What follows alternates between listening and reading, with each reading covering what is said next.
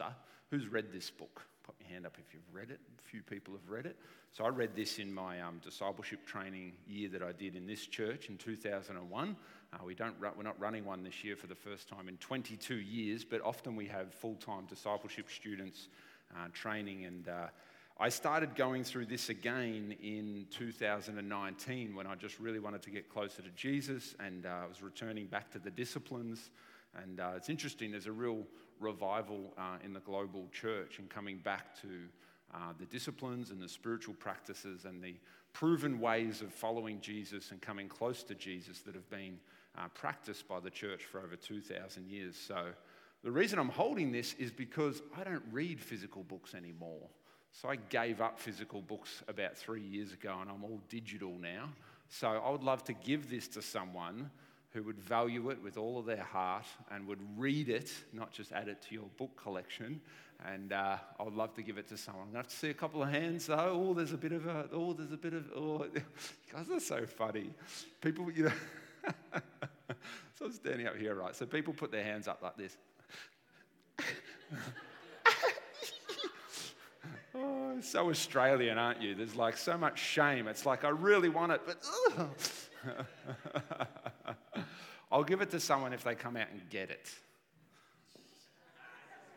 See, see that? They come out, but the shame gets us, and we're scared, and we're embarrassed, but some people aren't. Too slow. Oh, no tackling, no tackling.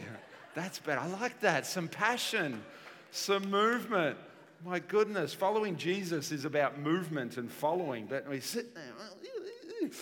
Oh, that's all right. So Sabbath today, get ready to be confronted right between the eyeballs, because uh, uh, Sabbath is the most countercultural, difficult of all the practices. It's a day a week devoted to rest and worship, usually Sundays uh, as in the Christian tradition. Obviously, we know that it's Saturdays uh, in the Jewish tradition. I practice it with my family more on a Saturday because Sunday's not really a day where I can rest because I tend to kind of be working. Uh, but Sabbath is defined by John Mark Comer as a twenty-four hour time period of restful worship by which we cultivate a restful spirit in all of our life. So in every area of our life, from eating and drinking to prayer and worship uh, to family. Uh, Pete Scazzario says that biblical Sabbath is a twenty-four hour block of time in which we stop work, stop work, enjoy rest, practice delight, and contemplate God. So contemplate His awesomeness, His power, His glory. Just love Him. So these two guys I've mentioned a few times, and if you want to dive deep into this stuff, this is where I'm drawing a lot of my inspiration from at the moment. So we know that the Jewish people uh, practice uh, Sabbath, and in the Old Testament, which is considered the Hebrew Bible or the Jewish Bible, still to this day, uh, they practice it from sundown on Friday to sundown on Saturday. It's an amazing part of the Jewish culture and their rhythm, uh, which is part of the reason why they're such a successful people, because they know how to rest. Christians have usually practiced this on a Sunday, unless you're Seventh-day Adventist, because that's the whole Seventh-day Adventist thing, is they stick to the Saturday, so they have church on a Saturday. But most Christians, uh, Protestant Christians, Catholic Christians, Lutherans, Anglicans have practiced it on a Sunday. So it becomes part of worshiping together on a Sunday morning. You might remember growing up, if you grew up in the church, the Sunday afternoon, the family roast, you know, rush home, you'd invite a family from church over, you wouldn't go off to something or you wouldn't go home and just sit on the couch, but you would do hospitality after church and you would rest. My parents always used to take a nap on a Sunday afternoon. Peter Ingram was telling me during the week, Pastor Pete, his parents used to do that. And like him, I was always so annoyed by that. Your parents would say, just go have a nap. What, a nap? I'm ten. I want to climb a tree. I want to go to the footy. I want to kick a ball. I want to go somewhere. I didn't understand the concept of Sabbath, what ten-year-old does. But my parents wanted to have a nap, to slow down, to rest. It's about a slowed down spirituality. So it's not about having a day off. It's not about, oh, I'm so busy, I just need to not do something. I just need to watch a blue screen to distract myself and self-medicate on Netflix. It's okay if you're self-medicating at the moment on Stranger Things, because that series has just come out. I've, I've really liked watching that. Don't watch that if you're going to get offended that your pastor watches that, but and hanging out for that series to come out. And then they broke it in the middle, and part two comes July first. Anyway, but apart from Stranger Things, don't self-medicate on Netflix. Sabbath, really, Sabbath is a taste of heaven on earth. God offers you and I, as followers of Jesus, a taste of heaven on earth one day out of seven every week. But Sabbath is not a bunch of things. It's not a day off, okay? It's different to a day off. So your work, a lot of you will have a day off where you don't work. That's different. What do we tend to do on a day off? Run errands, Uh, go to the physio, uh, get dental stuff done, grab a haircut, um, do stuff for kids, go to take kids to sport or clubs or whatever the zillion things they do these days. Sabbath is different from that, okay? Sabbath's not about work, whether that's paid work or whether that's unpaid work like chores and errands and family events and sport and recreation. Sabbath is not legalism either. I'm not trying to turn you into Um, you know, Old Testament Jews, okay? It's not about legalism. It's not about shoulds and have-tos. You know, God offers us Sabbath as a way of a foretaste of heaven on earth, teaching you how to rest. That's what God's offering you. He's not offering you an oppressive, rule-based system to follow every week. He's offering you life. It's not a scheduling extra. Sabbath isn't something that you extra, that you add on top, that you try to fit in. It's not meant to put pressure on you. And I know that that will be for many of us the first thing that sits there. Pastor Caleb, a twenty-four hour period a week where I don't do stuff. I can't fit that in. I know that's going to be our first response. That's my first response every week when I come around to Sabbath. My my my my, my human bit goes, ugh, how do I fit this in this week? That's not the idea of Sabbath, to be fit in, to be squeezed in. It's not something that's meant to hurt us or take away from us. It's not boring. It's not doing nothing. Sabbath is not, it's not bland. It's not just where we sit around and have no fun. Okay, that's not the purpose of Sabbath either. It's not just to switch off from doing stuff that's awesome to do stuff that's boring and religious. Okay, it's not about that at all. It's actually about joy. It's actually about renewing. It's about sharpening the saw. Uh, it's about sharpening the axe, if you like, so that you're sharp for the next six days. You're spiritually st- sharp. You're mentally sharp. You're sharp with your parenting and your family. It's actually about sharpening you. And as with all the practices, and this is not from me, this is from him, it's not negotiable. It's not negotiable. I know that's crazy because it's like, what? But if you're a follower of Jesus, if you're sitting here this morning, you're not a follower of Jesus, then these are one of those ones where you go, great, I get to check out here. But if you're a follower of Jesus, this is something that the Bible teaches. This is something that the Bible puts to us strongly. It's not a suggestion from God. It's something that he gives us as a gift to make us better, to make us whole, to redeem us. And I'll tell you a bit more about that in a moment. So our family has been practicing a weekly Sabbath properly uh, for about seven months now, since about November last year, where we made a hard switch into really practicing a Sabbath. Our routine goes something like this. We wake up on a Saturday morning. That's when we've chosen to do ours. You could do yours any day of the week. We wake up on a Saturday morning, and we always start with a big breakfast. So it's bacon and eggs, and we're all cooking together, talking together. Often do pancakes uh, or crepes. Uh, Olivia, who, who lives with us, a young lady that lives with us, has taught my daughter Aurora, who's ten, how to make crepes. So sometimes Aurora runs Saturday morning, and she makes crepes for the family. It's a great time. We always have a time of worship in the morning, or journaling, or meditating, or, or, or just something like that as a family. And when I tell people about this, especially people who are parents or grandparents, you know what the first response is? Oh, that's what I want to do with my children. We all want to do that, don't we? To teach them to hear the voice of God, teach them to study the Word of God, teach them to meditate on the things of God. We all want that, but there's often not a lot of space for it. Sabbath, as an incredible gift, just provides a twenty-four hour period to do it. Now, for us, it's usually about a five or six hour period at the moment. It's not a twenty-four hour period. We get about Saturday morning, and we usually get through to about one o'clock, and then Daddy goes off to play soccer. Or sometimes we've um, we lost yesterday, four one. It was a very depressing day. um, and, and, and or often something goes on. Or if we do get a longer Sabbath and I'm not going off somewhere, we often go on a family trip. So actually get out of the house, we go and do something. But we don't do something like a movie or something like a shopping center, because that's not Sabbath delight. That's an errand, that's work, that's consumerism. No, we get in nature. We go to the beach, we hike, we go up to the Dandenongs, we go and do something refreshing like that as a family. So this is actually our um, Saturday family journal that we track our Sabbath in.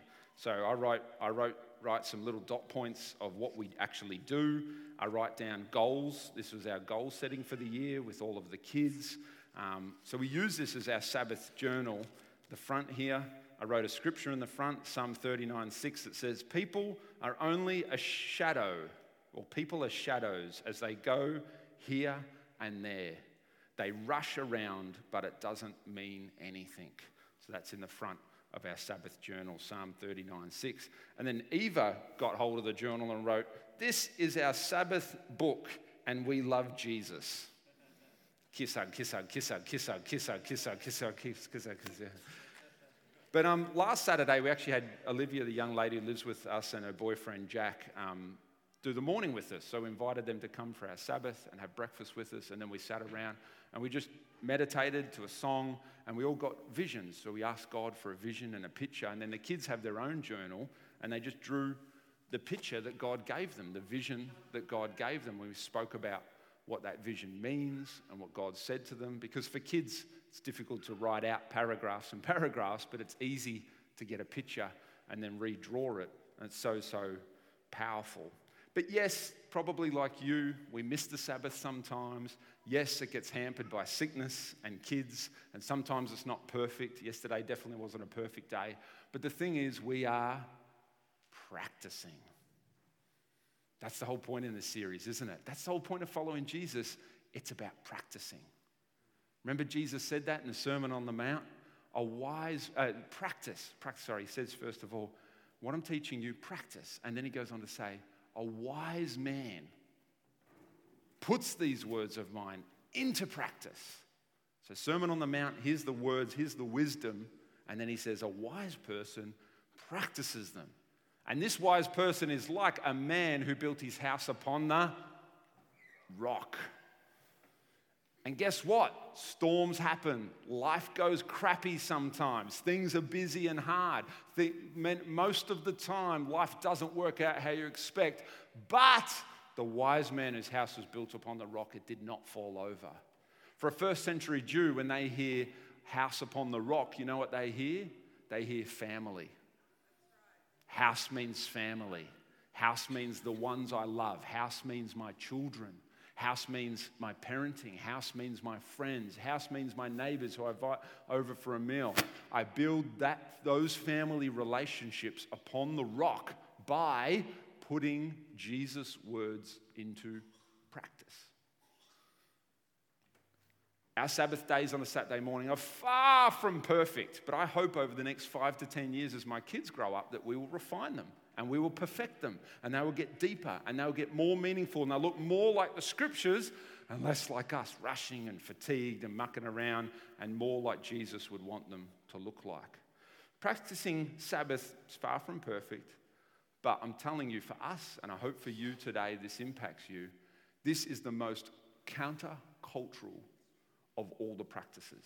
This is the practice that you probably weren't taught as a child, that none of your non-Christian friends would ever consider doing. This is the practice that is against the flow like nothing else. Aussies don't really know how to rest. Kerry Newhoff says that the cure for an unsustainable pace is not a vacation or a sabbatical. The cure for an unsustainable pace is to find a sustainable pace. To put it simply, time off won't heal you when the problem is how you spend your time on.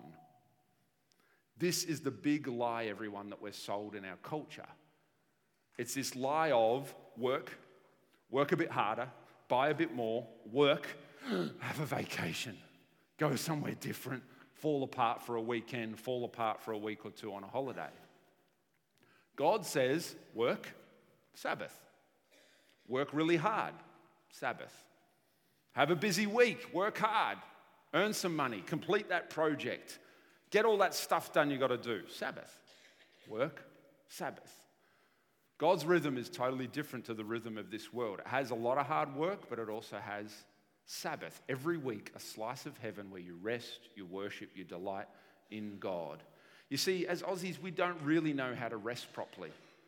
People go away for a holiday and they come back and they need a holiday from their holiday because they don't know how to rest. People desperate to get to a long weekend and then they fall apart because their schedule is so full that they think that weekend away is going to give them a little bit of respite, but then they're just back to work anyway. So many people, so many men, this is something I struggle with, go away on holidays, but they still check their emails, they still make phone calls, they still do a little bit of work every day, they still check in with people. Why? Because their identity is tied into our work, into our performance. We can't switch off properly. We find it very difficult to, to stop or to cease doing. Now, don't just put this down to paid work, because this is also unpaid work. So if you're a stay-at-home mum, if you're a retiree, it can be the same problem. You're still busy doing activities, doing work, running errands, doing stuff, feeling pressured. It might not be a career or a job. Maybe you've had your career or job, but it's still an unsustainable place. Where does the word holiday come from? Holy day. Everyone say it. Holy day. Holiday. Ah, you're sitting there going, my goodness, all that time. I never knew that. A holy day. We don't know how to rest. We don't know how to holiday because we don't holiday with God at the center. We're not aiming at holy. We're not aiming at God is holy when we vacation. We have self at the center. I want to go here. And we think the reason we're restless and our holidays don't work is because they're not big enough. They're not expensive enough. They're not long enough. They're not overseas enough. They're not in a five-star hotel. They're just in a caravan. So we feel that the, we think the restlessness and the tiredness and the reason the holidays don't work is because they're too small or too inexpensive or too short. But it's not about that at all. Living a fulfilled spiritual life, flourishing as a human being is not about a holiday.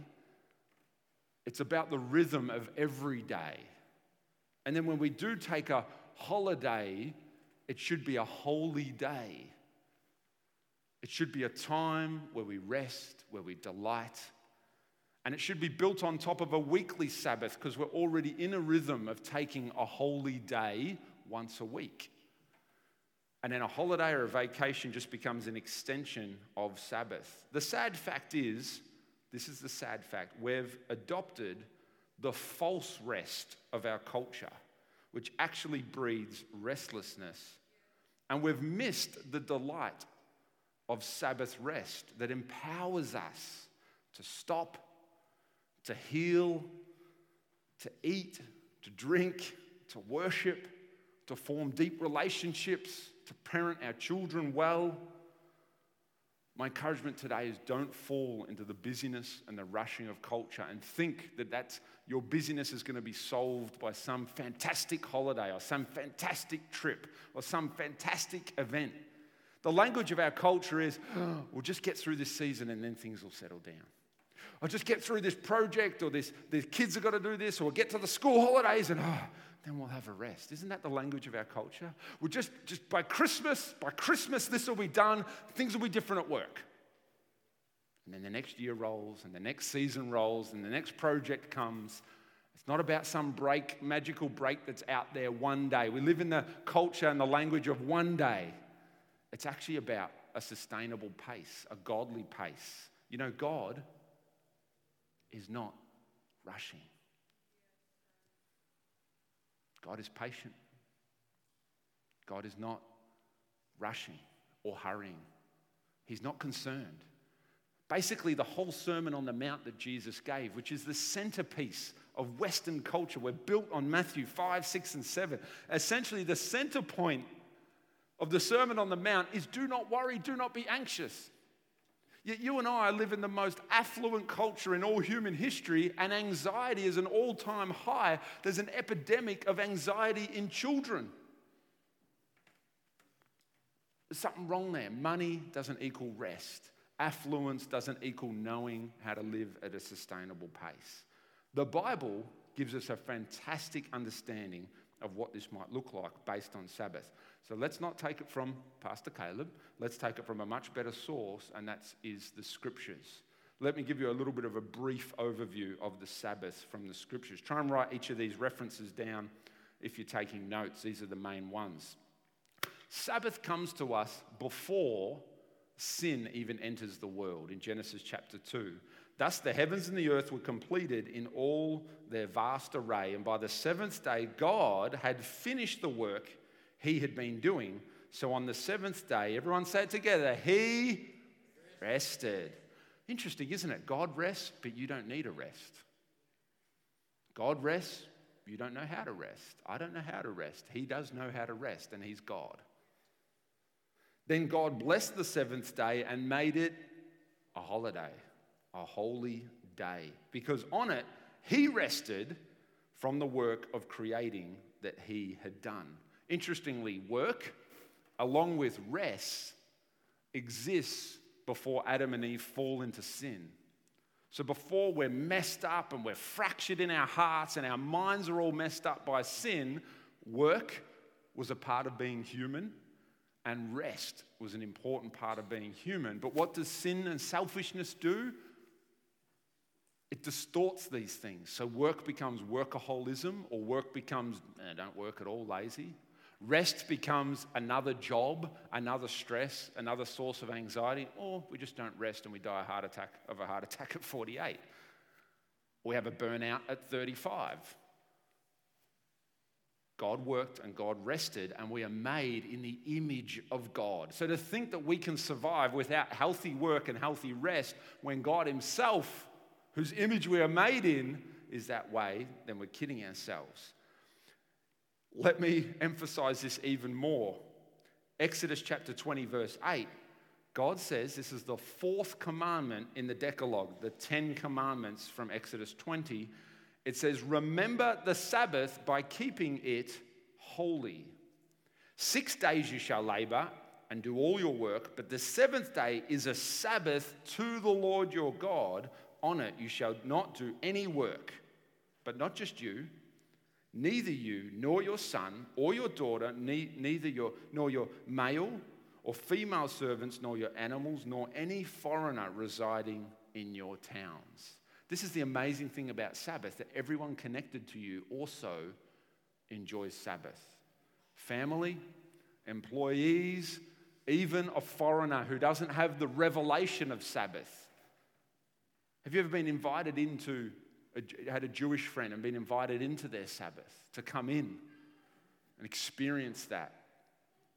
And I've been around that a couple of times before. It's an amazing thing. A whole race of people in our culture right now, even here in Melbourne, stop. Some of these are the wealthiest people, the most educated people, the most influential people in our culture, and they stop from sundown on Friday to sundown on Saturday every week. They don't need that extra day. Because it's not about working harder, it's about working smarter. And God has already given us those smarts. This is the fourth commandment. So you know how it says, do not kill? Do you believe in that one? Yeah, it also says, remember the Sabbath. Why? Because we tend to forget.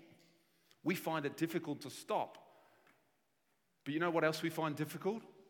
We find it difficult to rest. Because you know what happens when you rest? You got to look at your heart. You got to consider your life. You got to assess your friendships. The problem is when you stop, things become clearer. And guess what? Little secret, most of us don't want things to be clearer.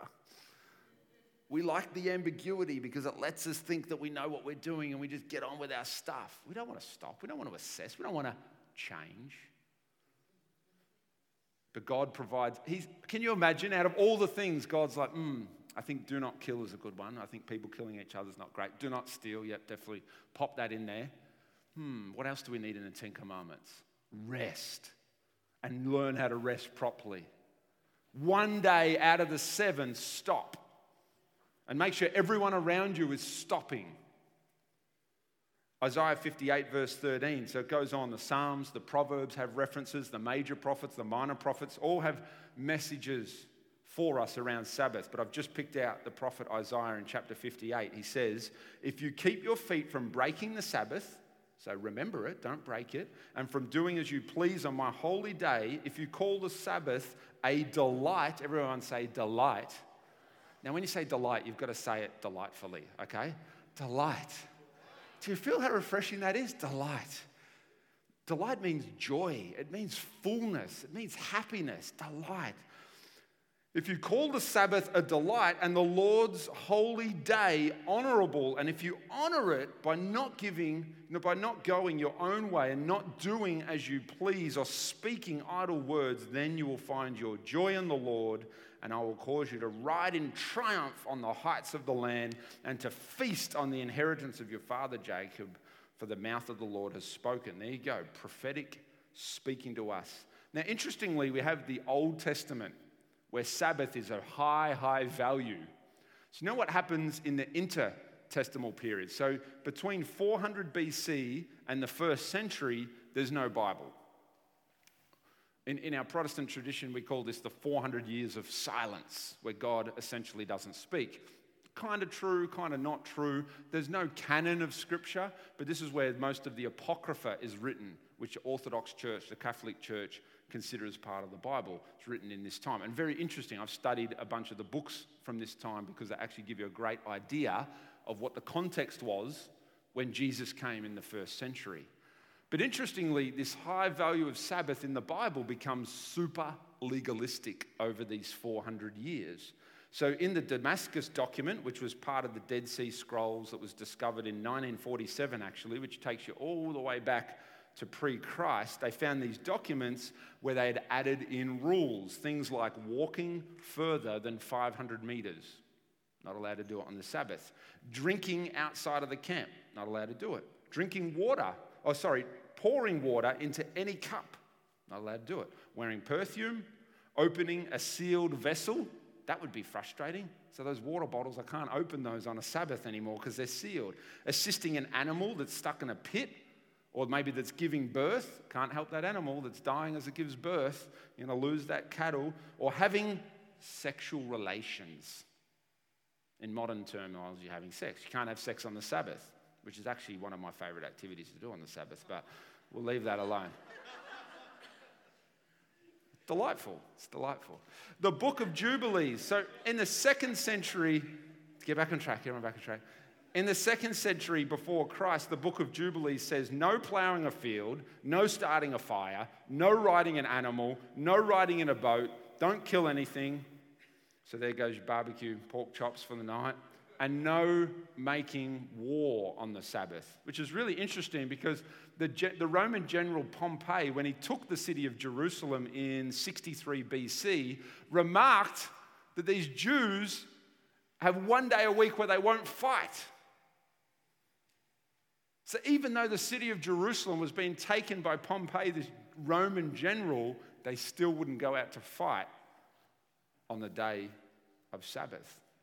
Then Jesus enters in the Gospels. So we've got the four Gospels that all talk about Sabbath. In Luke four sixteen, Jesus actually goes into the temple, into the synagogue on the Sabbath day, and that's where he reads out his famous, uh, from the book of Isaiah, reads out his famous scripture about loosing chains and setting free the, the, the binding up the broken and setting free the captives.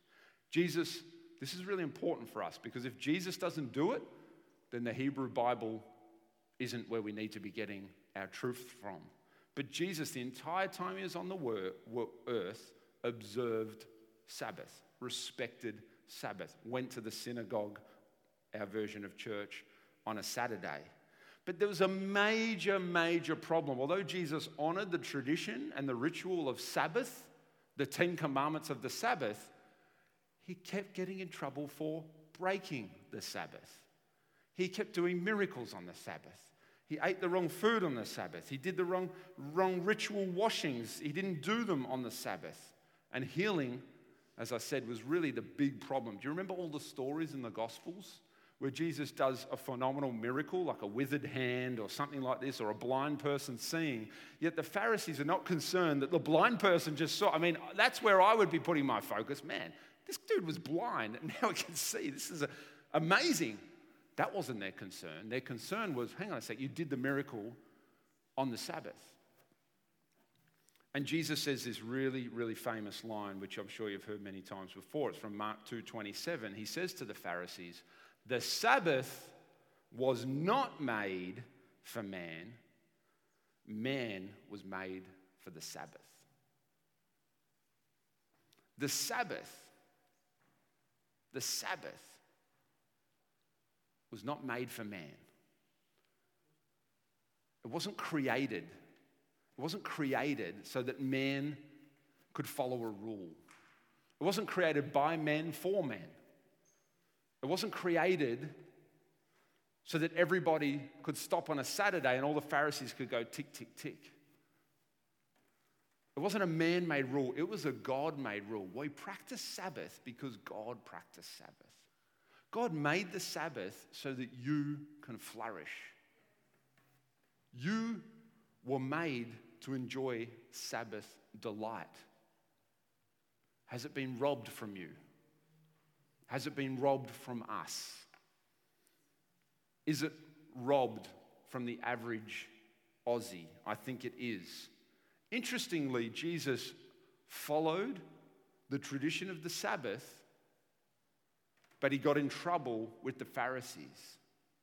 Because in actual fact, Jesus was observing the Sabbath how it was originally intended. All the rules that came in in that four hundred years was not the heart of God for Sabbath. It was not about not doing things. It was not about should-dos and have-tos and rules of oppression. It wasn't meant to be something legalistic. It was meant to be something delightful and joyous and feeling and filling and something that made you happy.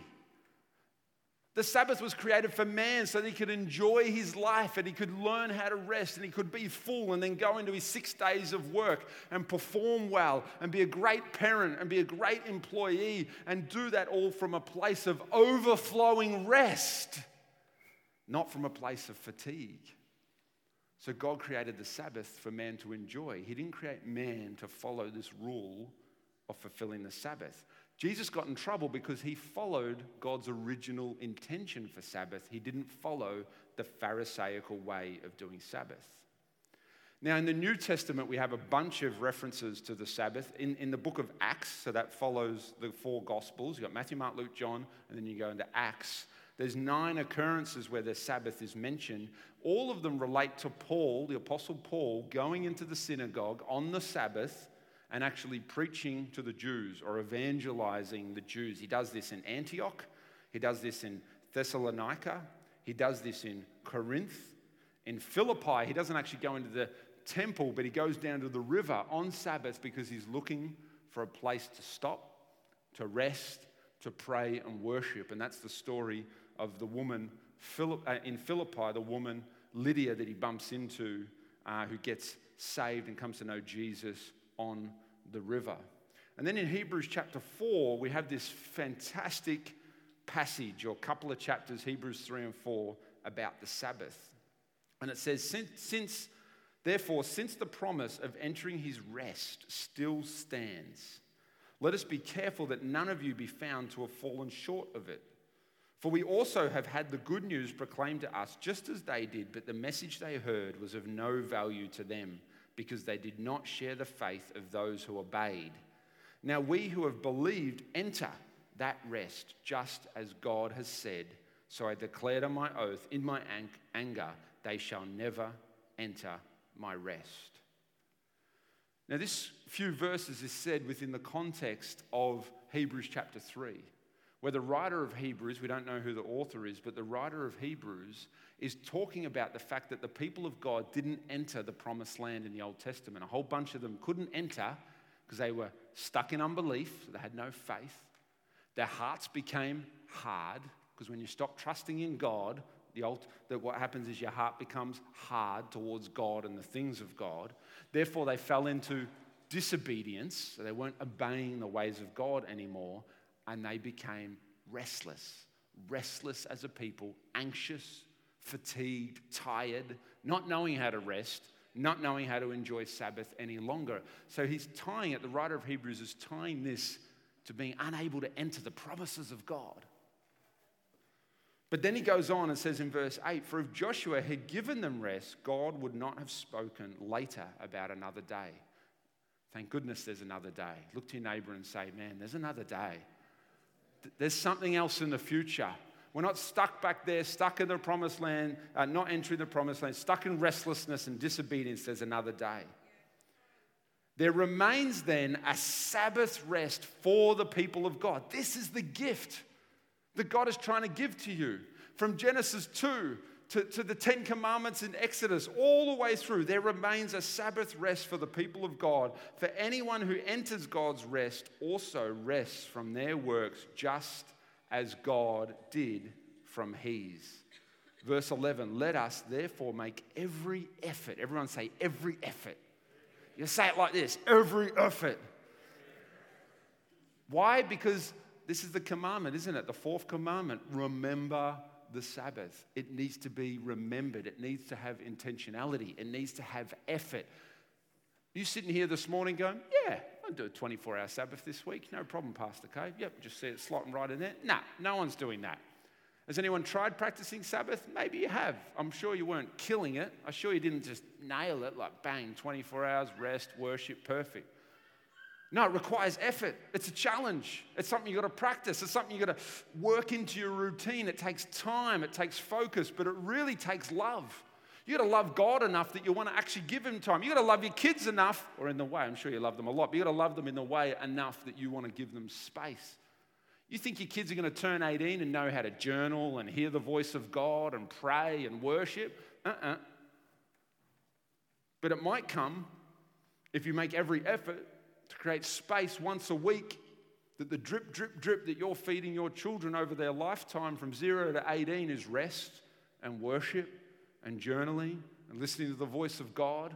Then they're going to be able to form something for God with, in their own little hearts. Verse eleven, let us therefore make every effort to enter that rest so that no one will perish by following their example of disobedience. The spiritual practice of Sabbath is God's invitation to the people of God, God's invitation to you, his people, his family, God's invitation to all people. If anyone would come after Jesus and follow him, he will give you rest. He will give you Sabbath. It's interesting because this is how the Christian life often works. We follow Jesus and we get this little foretaste, this little morsel of what it will be like to live in heaven for eternity. We're not there yet. We're imperfect and we're, you know, riddled with sin and selfishness. We've got all these problems and we're far from perfection. But we follow Christ, who is perfect. And as we follow Christ, who is perfect, we get all these gifts. And all these gifts we get in following Jesus are little tastes of what it's going to be like to live with God for all eternity in heaven. The gift of Sabbath is a slice of heaven, one day out of seven days. One day every week, God says, come and have a little taste of what it's like to live in heaven, to rest your soul, to worship me, contemplate my glory, to love your family and friends, to eat, drink, come together, play games, go and walks in nature. Just do it once a week. And if you practice this spiritual practice, you will touch for a moment every week what it's like to experience heaven on earth. The four, four, there's four parts to a Sabbath. And I'll give them to you really quickly if you're taking notes. And then next week, we're going to dive into this again. We need two weeks on this because it's so counterculture. So don't worry, I'm going to skip through these really quickly. The first one is stop. Now, all these four elements are taken from the word Shabbat, which is the Hebrew word for Sabbath. The four meanings of the word Shabbat are stop. The second one is rest. So we rest our soul. We rest our mind. We rest spiritually. We rest physically. The third one is delight. This is really important. It's where we pamper our soul. We think about what gives me delight. Walking in nature, playing games with my kids, worshiping together as a family. Those are the kinds of things that you do on Sabbath. Have sex on Sabbath. Rest your soul. Delight in your husband, your wife. Delight with your family, your friends. It's about what gives rest to my soul. What fills me up on the inside. And it's going to be different for everybody. And finally, Sabbath is about worship. It's about contemplating the glory of God, pondering his love, just opening your heart up to him. It's about extended times of prayer, resting in him, devotionals, reading through the word of God, just having times of silence. It, these are all things we want to do if we're following Jesus, but often they're things we don't have space for. That's why Sabbath creates a twenty-four hour period every week where you can do these things that you really want to do. But they're not easy. Being silent's hard. Actually resting properly is really difficult. Because you know what the first thing that happens when you try to rest properly? You start thinking about all the stuff you got to do. You start thinking, my goodness, I'm sitting here on the couch just having a little nice worship time, but I've got to fix that doorknob and I've got to paint that wall and I haven't mowed the lawns yet this week. Washing, thank you. Let's go around the room. Who's tell me all your problems? Yeah. But that's the whole point. You're meant to stop. You're meant to not do that. You're meant to not think about it. You're meant to rest your brain, rest your heart. Why are people burning out in their thirties and forties? In such a great country we live in, with the affluence we have and all the op- all the resources we have, the information that we have. We have access to the greatest books ever written in human history just by looking it up in our phone. Yet we're no better off. We've got to return to the way of God. So my practice for you this week is this. Can anyone guess? Oh, I gave it away. I don't want you to try and do a twenty-four hour Sabbath. I want to see if you can find four hours this week to Sabbath. Yes, technically Sabbath is about twenty-four hours, but where are you at? What could you start with? This you could do in a night. You could do six to ten p.m. Okay, so if you go to southernlights.org.au forward slash practices, it's got more details there about how to do it. It's got a little bit there about a digital detox. Sabbath has nothing to do with screens. You've got to turn off the telly, put your phone away, turn off all that stuff, the notifications. It's really important. Digital detox is critical. The opposite of Sabbath is looking at a phone or watching a movie or something, social media, something like that. I want you to have a go at this. I want you to practice Sabbath. Create a space. And there's a bunch of um, things there. I've got seven dot points for you. And there's a great ten-minute video to watch as part of the practice this week. It's a great ten-minute video by John Mark Comer, who explains it much better as, than me about how to do Sabbath as a household. And then our discussion questions for the week are in life groups, or grab a friend, or do it with your household at home, with your roommates, or with your husband or wife, your kids. Share about your previous experiences of Sabbath. So have you done this before? Okay. The second one is review the passages that we looked at today, because I think the Bible is really, really to the point on Sabbath and rest. It's really critical. I mean, God did it. So it's hard to get around. Number three, look at the four elements: stopping, resting, delighting, worshiping. Why are they so powerful? And then as a group, share about your plans for Sabbath, or maybe by the time your group meets, you might have already done that. Um, so share about how that went, or share about what is all the junk in your heart that came up when you thought about, when you thought about taking a Sabbath for the week. Because I'm telling you, whenever you do these practices, it brings up junk. It brings up excuses and selfishness and problems and whatever. But that's the whole point.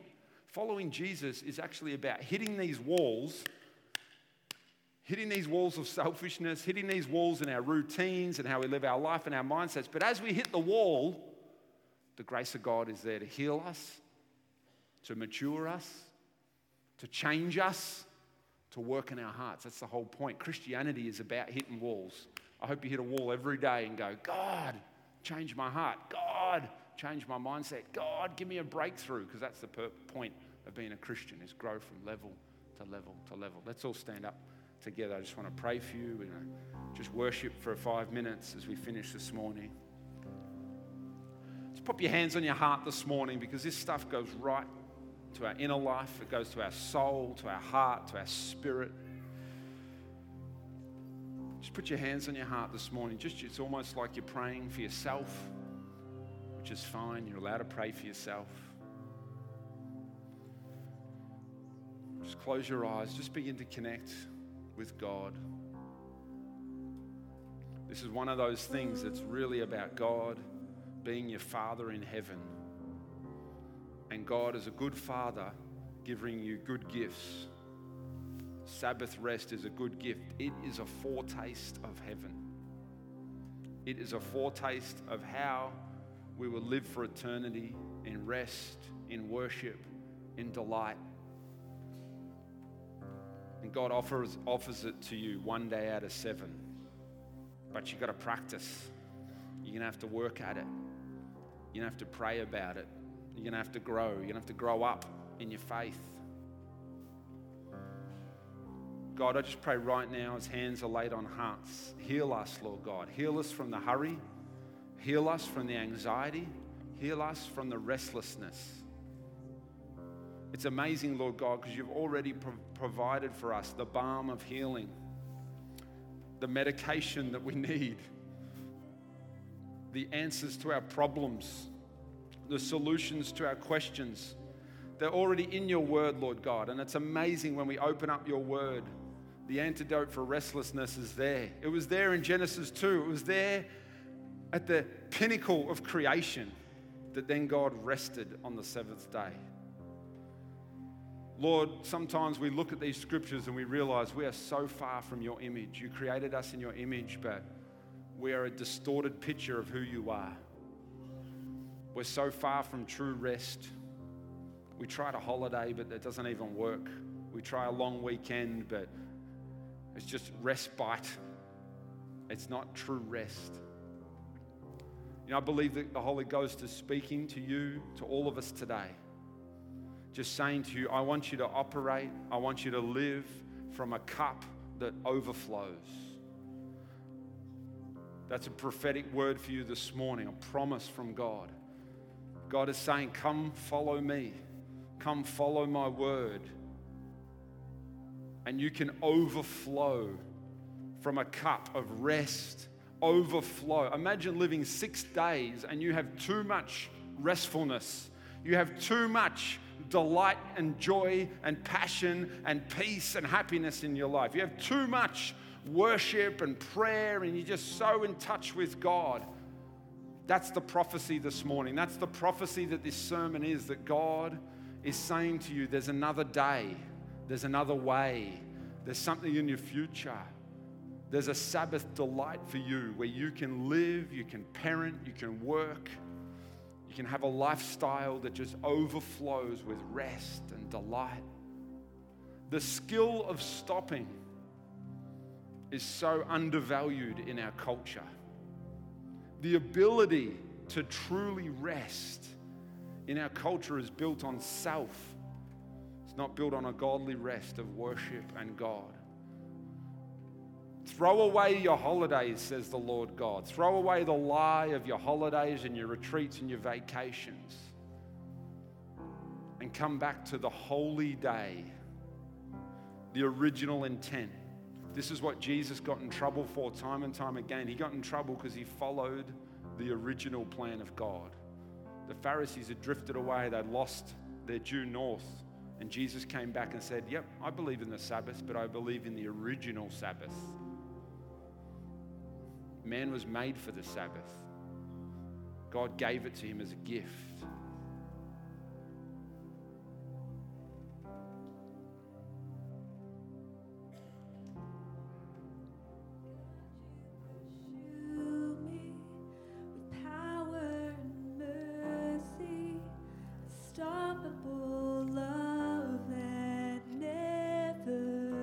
Open your heart up this morning. Take a moment. Take a moment. Passion and mercy, unstoppable love that never ends. God, you pursue me with power and glory.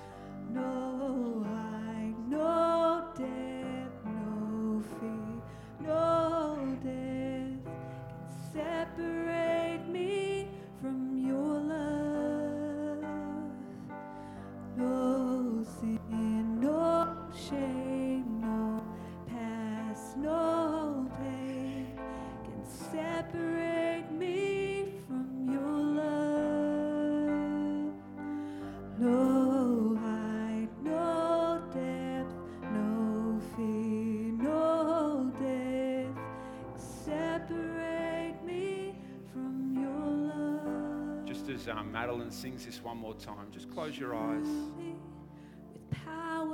Just heal. Just let God heal you a bit this morning. Just let God work in your heart this morning. He's not coming to you as a Pharisee saying you shouldn't walk this far, you shouldn't wear perfume, you shouldn't do this stuff. He's coming and saying, I made you to rest. I made you for the Sabbath. I made you to enjoy rest, to enjoy stopping. We all need healing in this area. All of us need it. I don't speak to one person who's nailing this in their life. I'm being completely honest with you. I do not speak to one person that is winning in this area of their life. And God in His graciousness is coming to us today, giving us His alternative, His original. So as Madeline sings this, so just, just open your heart. Just let yourself heal a bit. Don't worry about doing Sabbath. Don't switch back to, okay, I'll put that on my list this week and try and make that happen. Just let Him heal your heart. Just experience rest for one minute before we go home this morning. Just experience a slice of heaven for one second this morning before we go back to our lives this week. The whole point of Sunday is that it's meant to be the first day of the week where we worship, where we come together as a people of God, where we eat, we drink, we stop on a Sunday before we go into the six days of work for the week. Thanks, Mother. Thanks, Mother. Close your eyes. No, just heal. No death, no fear, no death can separate me from Your love.